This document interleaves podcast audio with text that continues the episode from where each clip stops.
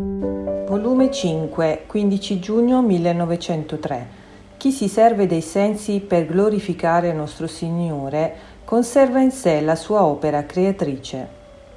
Trovandomi nel mio solito stato, il mio adorabile Gesù, non so come, lo vedevo dentro il mio occhio. Ond'io mi son meravigliata ed egli mi ha detto, Figlia mia, chi se ne serve dei sensi per offendermi, deforma in sé la mia immagine. Perciò il peccato dà la morte all'anima, non perché veramente muoia, ma perché dà la morte a tutto ciò che è divino. Se poi se ne serve dei sensi per glorificarmi, posso dire, tu sei il mio occhio, il mio udito, la mia bocca, le mie mani ed i miei piedi. E con questo conserva in sé la mia opera creatrice.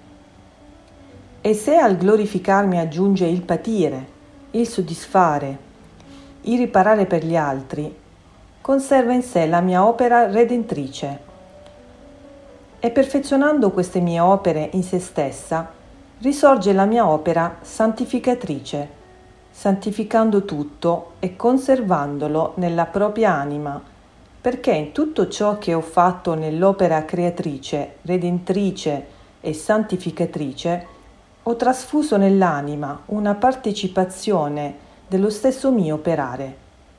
Ma il tutto sta se l'anima corrisponde all'opera mia.